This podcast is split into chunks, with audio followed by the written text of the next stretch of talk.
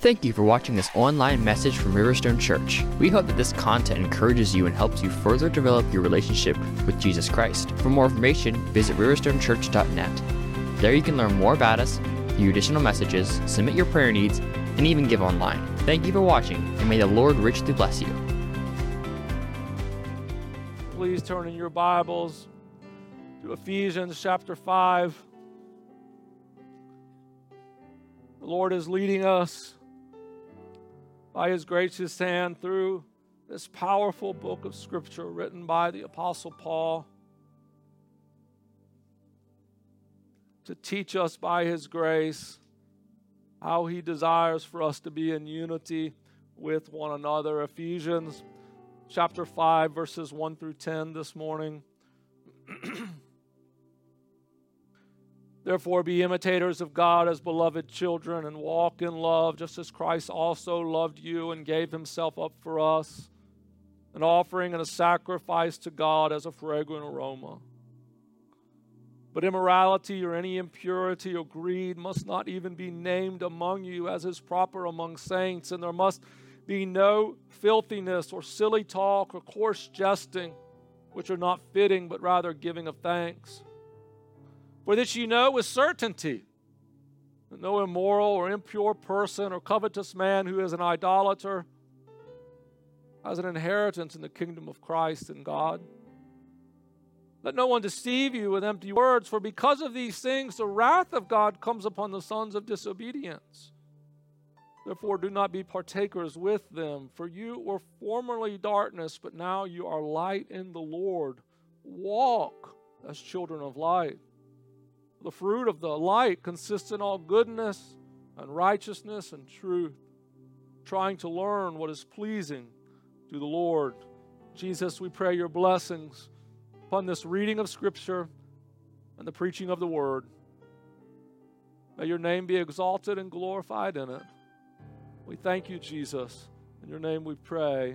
Amen and amen.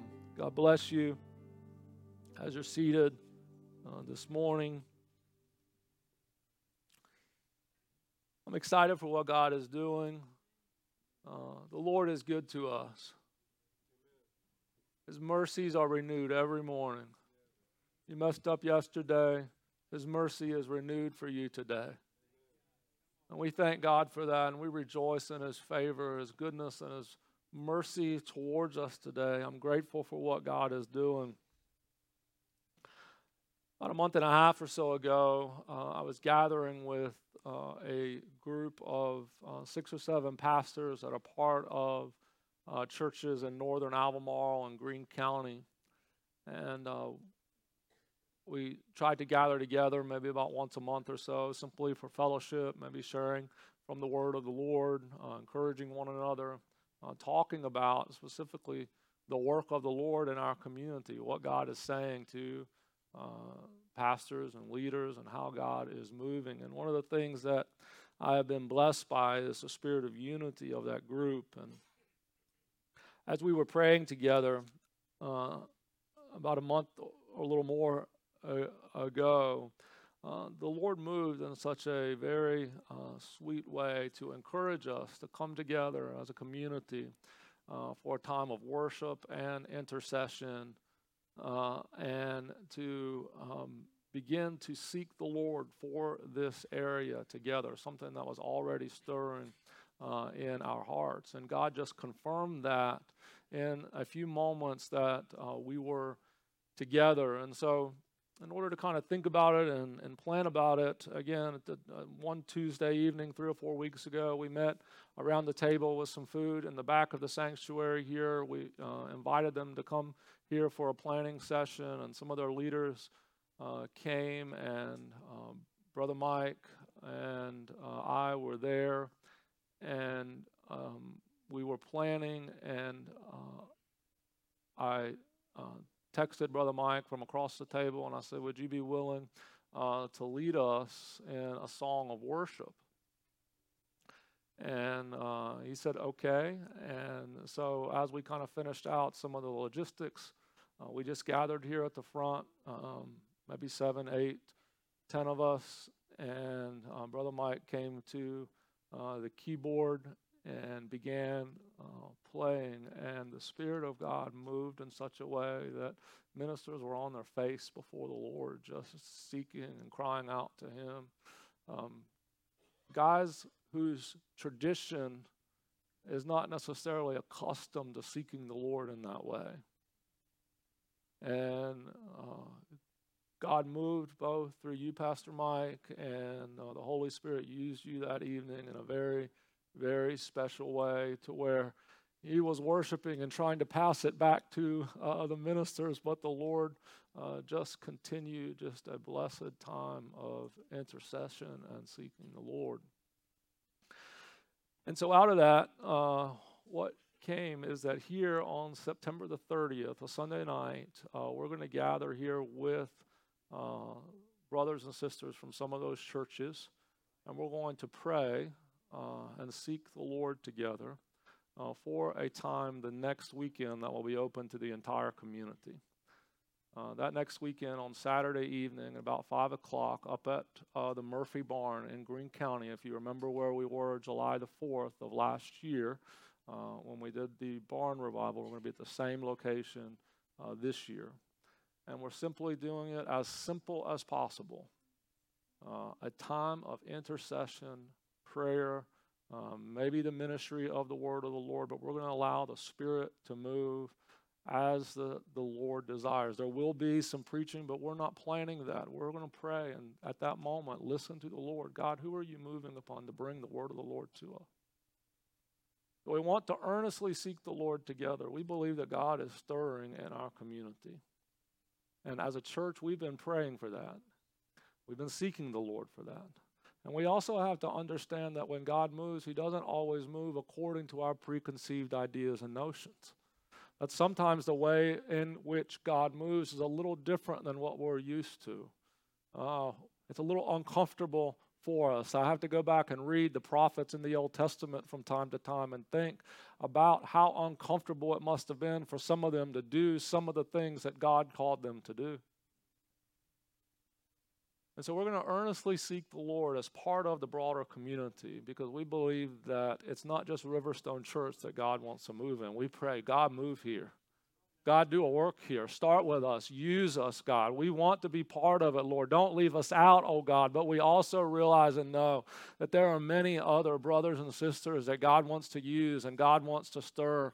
And if we want to see some of the things in our community change, if we want to see some of the things happen in our community that we desire to see happen according to the word of the Lord, we have to earnestly seek after the Lord and we have to be willing to change. We have to be willing to be changed by the power of the Spirit. And so I pray that you will be in prayer about those times together, both on September the 30th and then on November the 5th at 5 p.m. up at the barn. We'll need some help. We'll need some assistance and setup and other things uh, on the days prior to that. I pray that you'll be part of that. But we are going to intercede and pray for what the Lord is doing and how God is going to move in our community. And I believe that we will be so glad we did. We'll be so glad that we did. This may have already been mentioned earlier, but pastorally, I simply want to uh, say two more things, share two more things. One, the marriage retreat on November 10th, 11th, and 12th is coming up. I believe that God has uniquely gifted uh, our brother uh, Mark Miller to help in marriage ministry. Uh, now, you may say, My marriage is going great. Praise the Lord. You need to be at the retreat. you may say, My marriage is on the rocks. And I will say, We're praying for you. You need to be at the retreat. I know expenses are going up and everybody's budget is tighter. Retreat is 300 bucks. The church is helping with that expense. That includes two nights lodging and five meals, as well as all the curriculum, and the church is helping to bring that cost down for everybody. If you can't afford that, we will help you. We will help you. You can quietly let me know. Speak to Brother Mark, let him know. But I want to encourage you the strength of the family unit is important right now. It's always been important. But it is essential for a husband and wife to be unified and together. And if it is a believing husband and a believing wife, I am encouraging you to please make an effort and sign up and go. And do not let the finances be a reason for you to not go. It's that important. Whether you have children in the home, whether you're older and don't have children in the home, remember the Lord talks to us about the marriage being a sign and symbol of Christ and the church. We have to be strengthened in that. And I want to encourage you to sign up. Riverstonechurch.net forward slash marriage will get you all the information that you need. I've really enjoyed this series. I pray you have, not because I've been preaching it, but because the Lord's just been focus, focusing us in on uh, unity of the church. I pray that you're growing in unity with the body of Christ here. I pray that you love one another more, that we love each other more, that we're being long suffering and caring for one another. Let's not let any conversations or anything get in the way of what God wants to do. I don't hear anything, I don't know anything, but I just want to warn us and encourage us ahead of time. Let's love one another with that Christian love that cares in such a way that God is glorified. The Apostle Paul in this passage continues to speak to us about how the church can remain in unity together. He encourages us to not give the enemy, when we talked about last week, a foothold in your life by participating or by speaking or acting in ways that is unpleasing to the Lord. You can open the door to the enemy's work in your life by allowing bitterness and strife and anger and falsehood and some of these other things that the Apostle Paul talked to us about at the end of chapter 4. We can allow the enemy to get a foothold if we allow those things to continue. In verse 5, he speaks to us right off the bat and he says, Be an imitator of God. Be an imitator of God. You and I are to be a reflection of God to the world around us as beloved children. Most often, when parents have children, you can look at the child and begin to see some features of the parents that are within the child. You can look at the child and you may see uh, a nose or an ears or eyes that look like one of the parents. There is a reflection back of the parents from the child. The same way you and I and our relationship with the Lord Jesus Christ, we are to reflect the Lord as beloved children.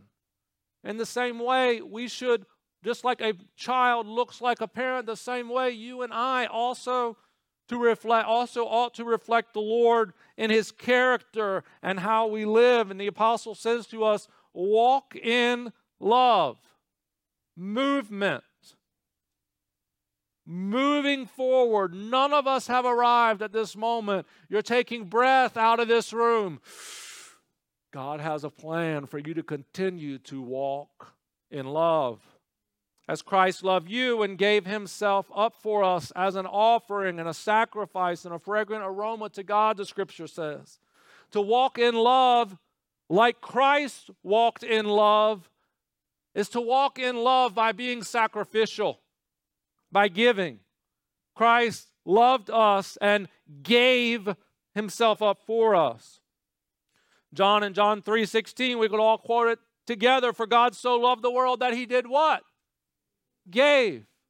That is the character and the nature of God, is that out of His love, He is a giving God. He is consistently giving because of his love. You and I also ought to reflect that character, the Apostle Paul says, by walking in love. This is why the scriptures encourage us to be long suffering with one another. This is why the scriptures encourage us to not carry bitterness and strife in our heart, but to walk in love. Give someone the benefit of the doubt. Be willing to not be offended. Our culture gets offended about everything. There's nothing we can say or do with which there is not offense. And yet the scriptures encourage us to be long suffering, to not be easy to be offended, to walk in love, to give someone the benefit of the doubt, to give ourselves in service to others.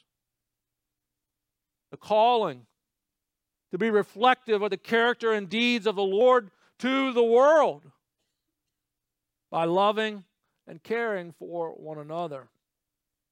We put our love in action by the way that we treat one another, by the way we help one another, by the way we minister to other people. I can't tell you the amount of times that I have been ministered to uh, uh, through love by you. The character of Christ working in you to where you minister in love, sometimes without even knowing it. An encouraging text at just the right moment a card, a word from the Lord at just the right moment. Giving of ourselves, of our time, of our effort, of our energy to where we sacrifice for others. I see in this church often sharing of meals, giving of rides, serving with the children, praying quietly about the people and families who find themselves in challenge, loving people despite their background. This is the way the body of Christ should operate. That we love one another equally. We're willing to care. We're willing to sacrifice. We're willing to give when we see a need because we see, just as the church in Acts saw, that they brought everything together and distributed according to the need. It doesn't mean that there wasn't personal property, there was still personal property. But when people with personal property saw that there was a need, they acted. Hey, I've got this. I can help. I see your need. Let me help you with your need. That's a testimony of this fellowship. The sacrificial kindness of God's people toward one another and toward the fellowship together. God has been so gracious and so kind to us.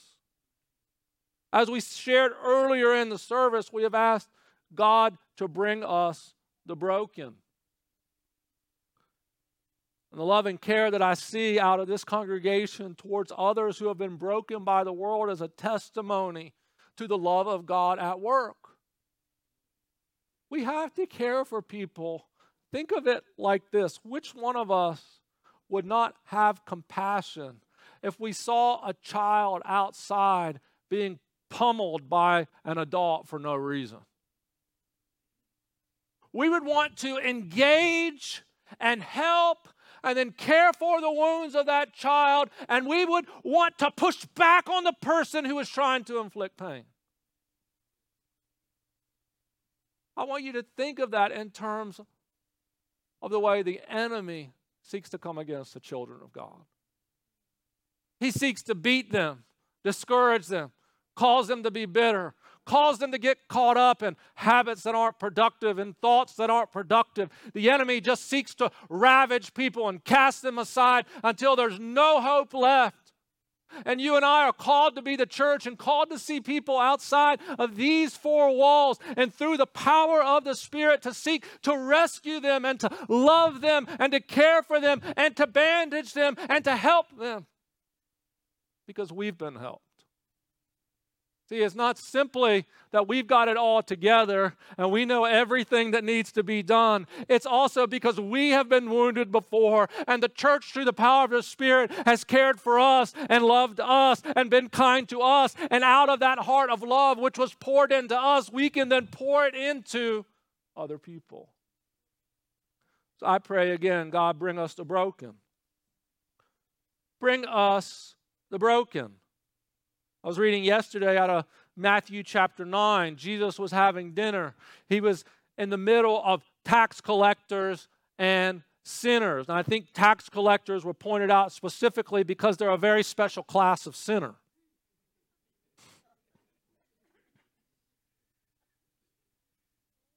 The religious leaders were looking at Jesus as he was having dinner with tax collectors and sinners, and they were puzzled by Jesus eating with them and being associated with them. So, in our culture, a lot of times eating with someone is not necessarily a big deal. If you were kind of having a meal with someone and someone were to pass by and see, they wouldn't necessarily associate you with the actions of the person that you were having the meal with. But in this culture and this time, to have a meal with someone was a very personal experience. To sit down and to break bread together was just an act of a very personal nature. And so, for the Lord to have a meal with tax collectors and sinners and not think about what others would say should speak quite a bit to us. Jesus says to those who are puzzled by eating with tax collectors and sinners, He said, It is not those who are healthy who need a physician, but those who are sick. Jesus was where the healing and the ministry needed to take place. Where he was, was where the healing and the ministry needed to take place. God has called you and I to be that presence of the Lord here. And so when God brings us broken people, we have to act out of a spirit of sacrificial love. When we ourselves are broken, we desire for the church to act towards us in that sacrificial love. And that requires us to give, give of our time, give of our effort, give of our energy. And yes, sometimes that can become weary. We can become weary and it can become exhausting.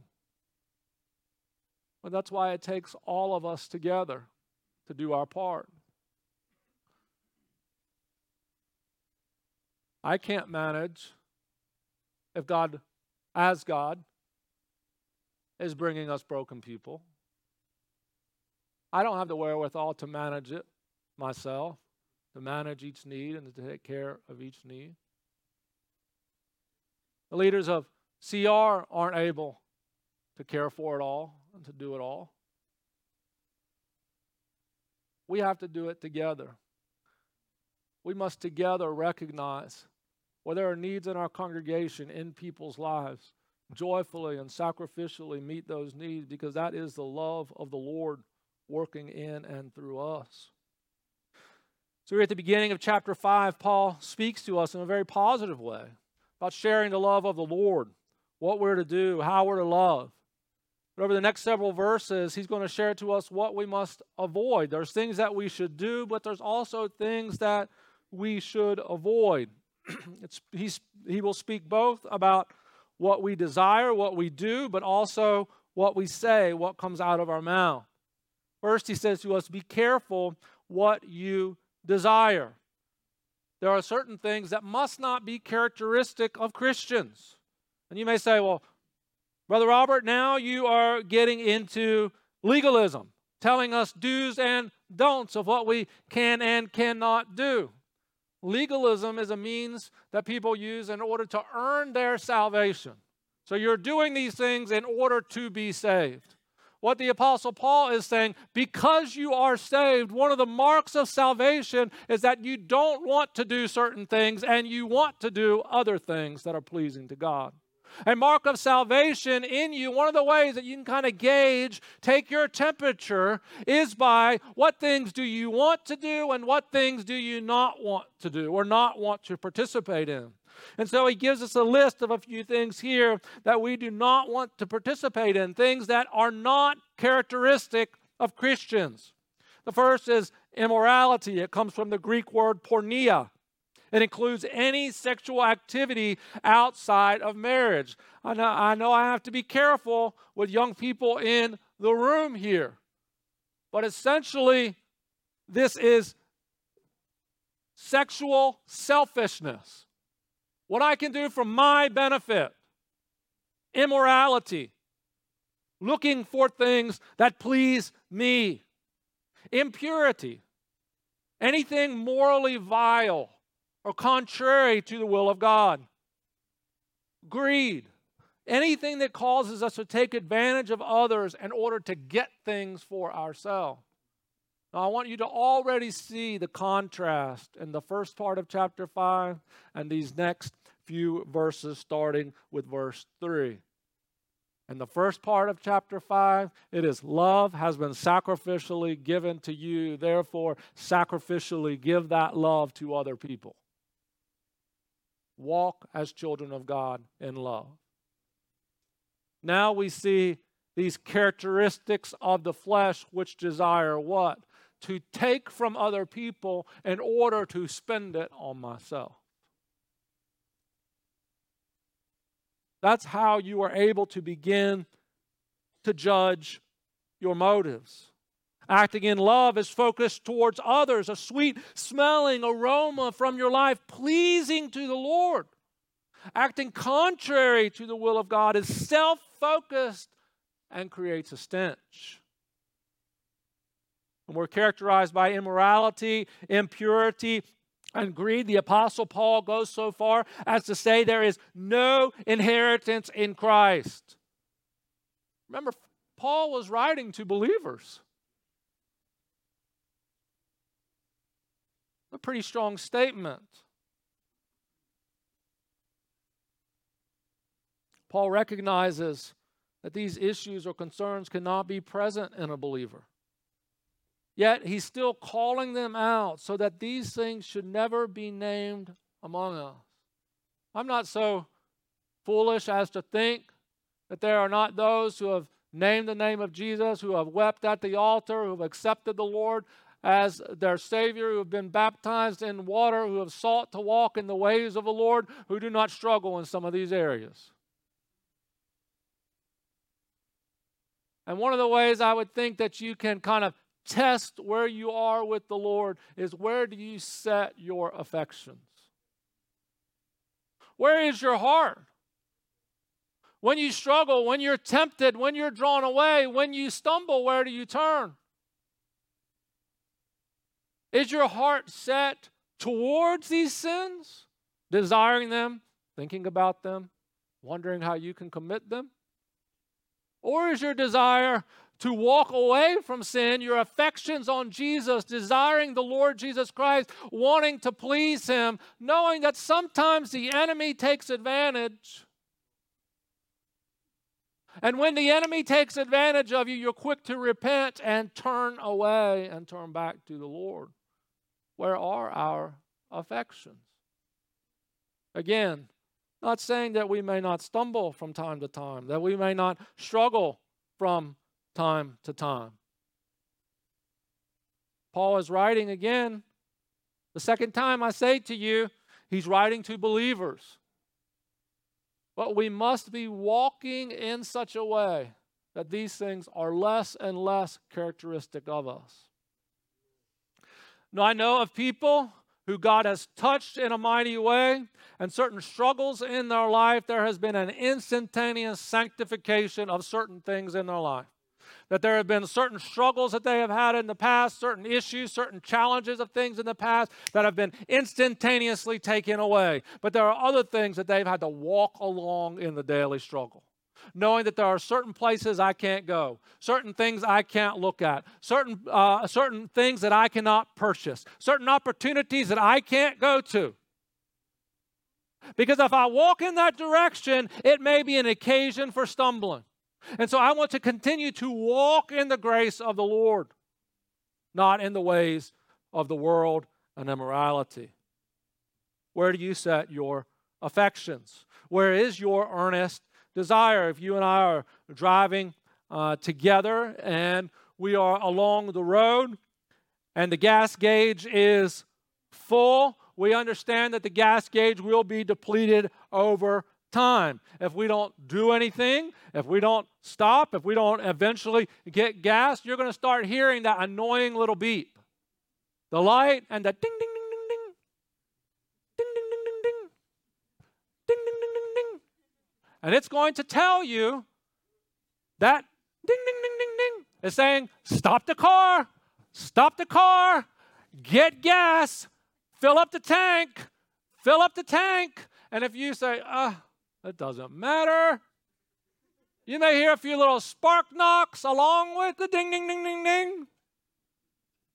And eventually you're going to stop and you're not going to move, and everybody else is going to be going past you.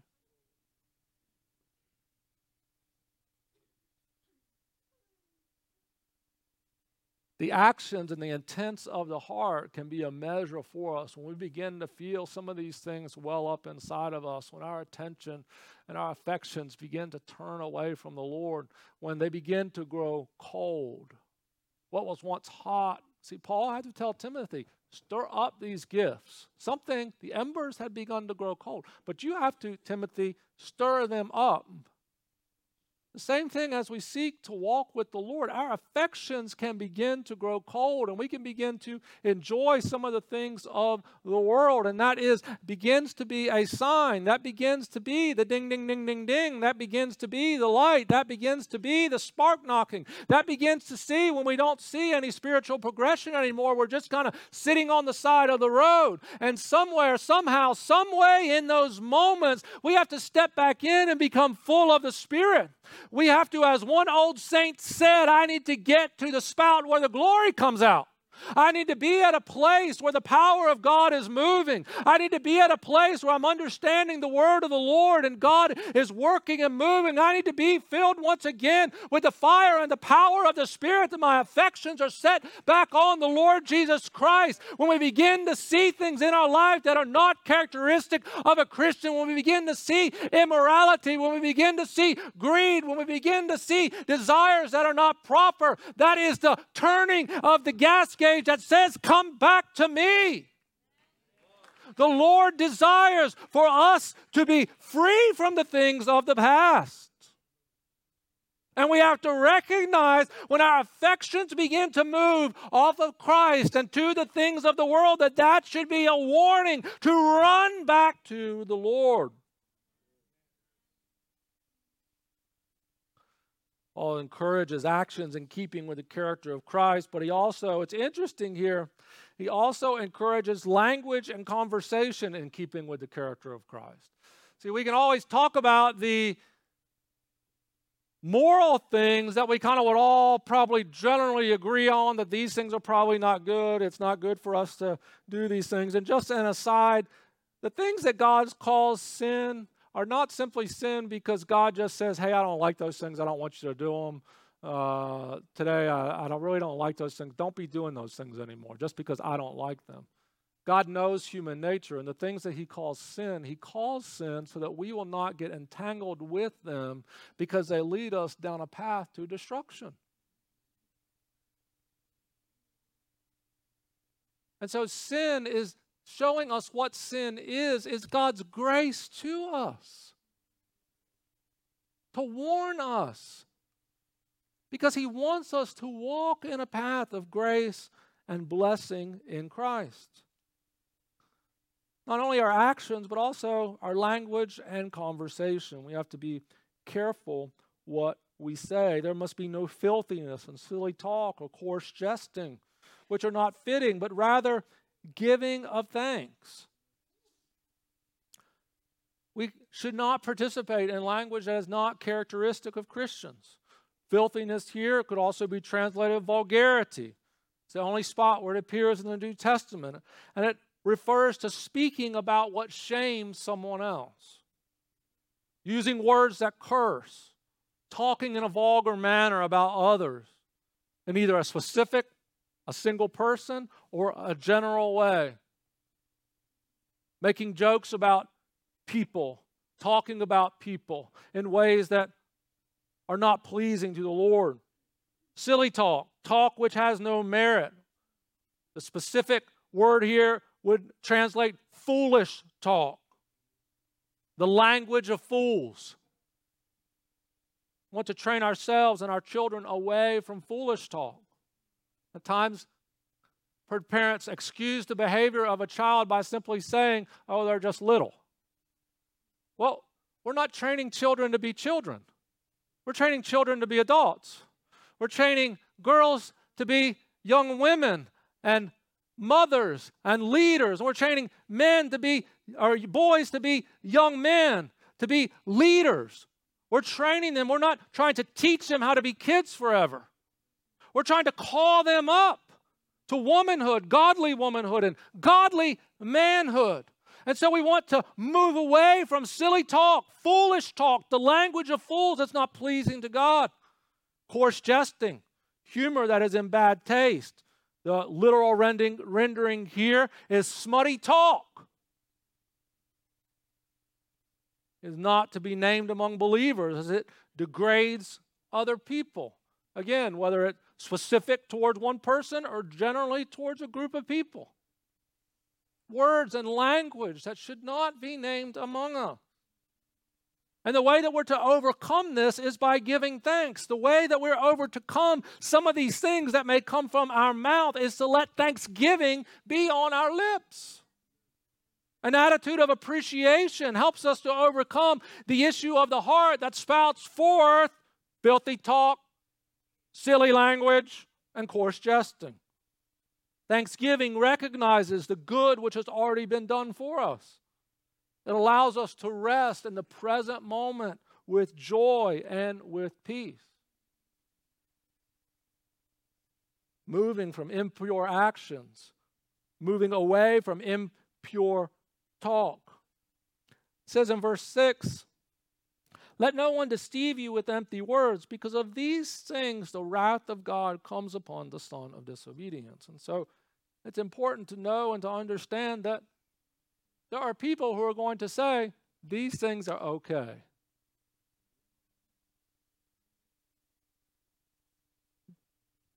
God doesn't really care what you do.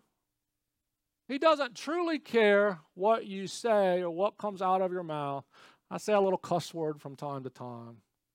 Have you heard this funny joke?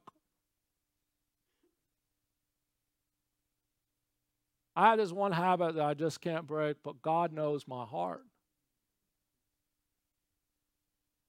And there'll be people who come along who say, Brother and sister, it's okay. God knows who you are, God knows your heart. It's okay to remain right where you are. And God loves you just like you are. And they'll take the language of Scripture and what that says when someone says that to you is just remain where you are. Just, just stay just like you are. God loves you. And that's not anywhere in the scripture. In fact, there is continual movement in the scripture walk in love. Move forward in love. Leave some things behind. Move forward in love. Does God love you right where you are? He loves you right where you are, but He wants you to move forward. That's what His Word says. He wants you to leave some things behind. He wants you to not get caught up in certain language. He wants you to not get caught up in certain things. Some things that you're participating in today, God is saying, leave those behind and walk in love. I would hope that over the next two months that I'm growing in the grace of the Lord, that I'm more sanctified tomorrow than what I am today, that I'm learning some lessons about my attitudes, my character, my action today that will impact how I live tomorrow by the grace of the Holy Spirit. That today the Holy Spirit is revealing to me what my thoughts are, what my language is, and how it needs to change for tomorrow. And by the grace of the Holy Spirit, I walk in God's favor and in His mercy and in His kindness for one more day in sanctification. See, I can't stand right here and not think about what I've been doing, what I've been thinking, and just say, oh, God knows all that. I just I can't deal with all that right now. I got so much other stuff going on. There's a reason the Apostle Paul wrote this letter to believers. And he tells us don't be deceived by people who tell you differently. Don't be deceived by people who say it's okay for you to live in immorality, impurity, or greed. It's okay for you to have filthy language, silly talk, and coarse jesting. It's okay for you to do those things. The Apostle Paul would say to us, No, it's not. Because that is characteristic of the sons of disobedience, and the sons of disobedience are subject to the wrath of God. And you don't want to participate or associate with those who are the sons of disobedience. You want to walk in love. That used to be our former life, where we enjoyed those things, we liked those things, we were happy in those things. But now that we are in Christ, our affections are set on Him, and I want to be better tomorrow than what I am today through the power of the Spirit. I have a heart because of what God has done for me today that tomorrow I want to please Him so much more because I love Him more today than what I did yesterday. So I want you to hear me and I want you to understand the difference in what I'm talking about. Legalism will say to you, I have to do A, B, C, and D in order for God to smile upon me, in order for, for to be, in order to be saved, in order to please God. That's not what we are talking about. What we are talking about is when you come into relationship with Jesus, God accepts you where you are. You're not a Christian yesterday. Today you profess the name of Christ. God accepts you in that moment where you are. But we believe there's a miraculous change in your life where you're you were in darkness and now you are in light. And as you have as it has been revealed to you as god has shined light both in your heart and on his word now your affections are set upon him. And so now as i stand on my first day of my salvation tomorrow i want to leave behind some of the things that were two days ago. I'm going to make an effort not because I feel like it saves me, but because my affections are on Jesus. I want to be as much like Jesus as I can. I'm going to get those words out of my mouth. I'm going to get those thoughts out of my head. God, help me today to be better than what I was four days ago. God, help me today to be better than what I was five days ago. Help me, Lord.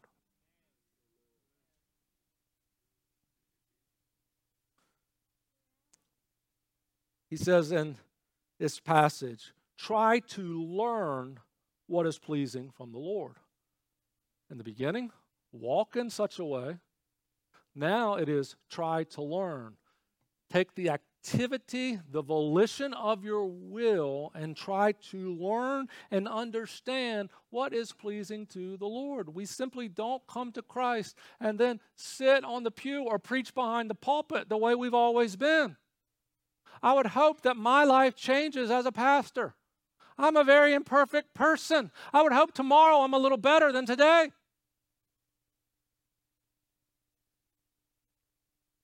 We must progress, grow in our walk with the Lord.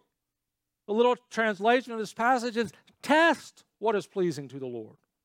Grow in discernment about the things that are going on around you. Learn what is happening. There are false teachers who will arise, and their words will seem correct, but their actions will not accord with a changed life in Christ. Discern if someone is growing in the grace of the Lord. Discern if you are growing in the grace of the Lord. And therein lies, I believe, the thrust of this message for us as a church. And I'd like us to come to the place of prayer over this specific point. One of the gifts of the Spirit that I believe is lacking in my own life and also in the church is the gift of discernment. Having an understanding of what is going on. And there are times where I have missed it sorely. I've missed, maybe through disobedience, maybe through lack of understanding, maybe through any number of reasons, missed the voice of the Holy Spirit of what is happening in a specific moment or season of time. And that gift must be recovered in our day. We must be a church that discerns because when God brings into our fellowship people who have been broken by the world, we can sit here and help multiple things in their life, but we also need to pinpoint and understand exactly what is going on. And we can only do that by the work and the power of the Holy Spirit. And so the gift of spiritual discernment must be operational and at work in the church.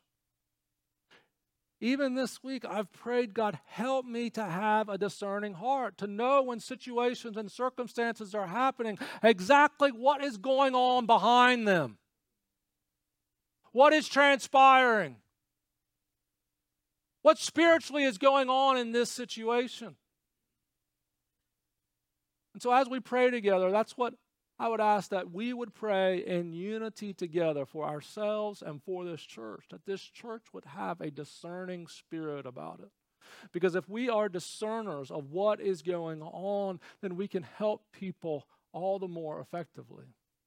Let's stand together.